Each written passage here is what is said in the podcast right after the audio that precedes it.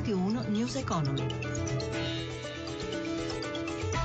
Buongiorno da Paola Bonanni, giornata prefestiva per le borse che hanno aperto la seduta con il segno più dopo la chiusura contrastata di ieri. Per gli aggiornamenti in linea Milano Giancarlo Zanella.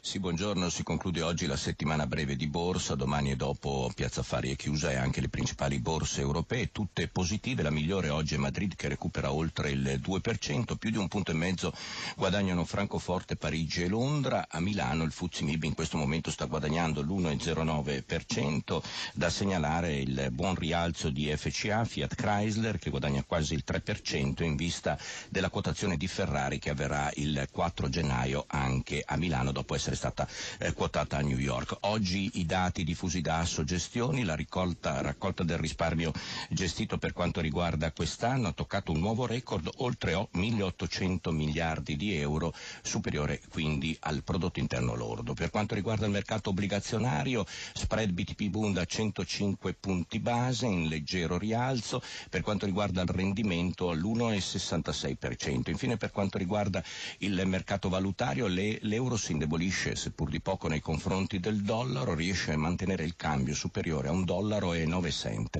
A te la linea.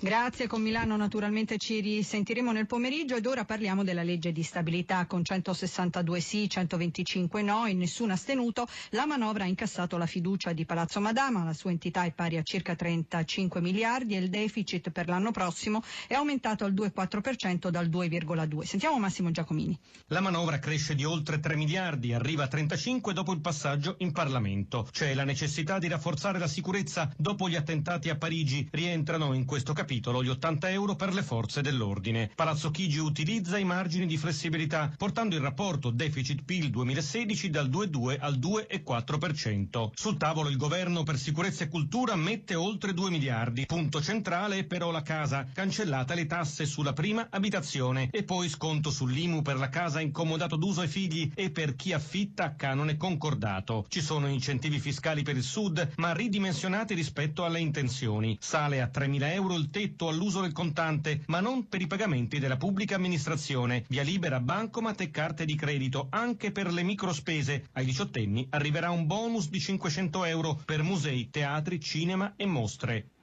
E il 12 gennaio i due rami del Parlamento si ritroveranno alle prese con il consueto decreto mille proroghe che oggi sarà in Consiglio dei Ministri e forse anche con la riforma della BCC.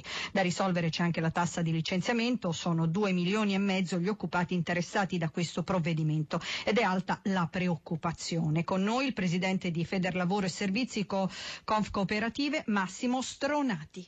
Le imprese interessate dal primo di gennaio dovrebbero versare, a seconda dell'anzianità di, di servizio del dipendente all'interno dell'appalto, da 490 euro a dipendente a 1470 euro a dipendente per quelli che sono oggetto di cambio d'appalto, anche se non è un vero ammortizzatore perché questi dipendenti vengono riassunti perché nel contratto del multiservizio è previsto l'articolo 4 che chi si aggiudica il nuovo appalto prende i lavoratori dell'appalto precedente. È una tassa ingiusta che va a colpire un settore già in difficoltà per tagli lineari, per spending review, eccetera. Potrebbe rientrare all'interno del mille proroghe la questione della tassa di licenziamento?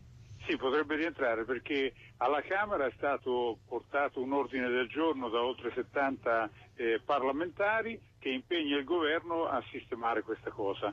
Noi confidiamo che il governo metta mano sul mille proroghe. L'ultimo treno è il mille proroghe. Nel caso non dovesse accadere dal primo gennaio, quindi cosa succede per le eh, imprese? Eh, succede che centinaia di migliaia di lavoratori eh, che sono, saranno oggetto di cambio d'appalto dal primo gennaio in poi, le aziende per cui dipendevano dovrebbero pagare eh, centinaia di migliaia di euro. Sono delle cifre abnormi in un settore dove ci sono imprese e lavoro intenso. E News Economy a cura di Roberto Pippan torna nel pomeriggio alle 18 e 2 minuti. In redazione Cristina Pini, in regia Eraldo Bellini, linea Eta Beta. Da Paola Bonanni a voi tutti buon proseguimento di ascolto su Rai Radio 1. Radio 1 News Economy.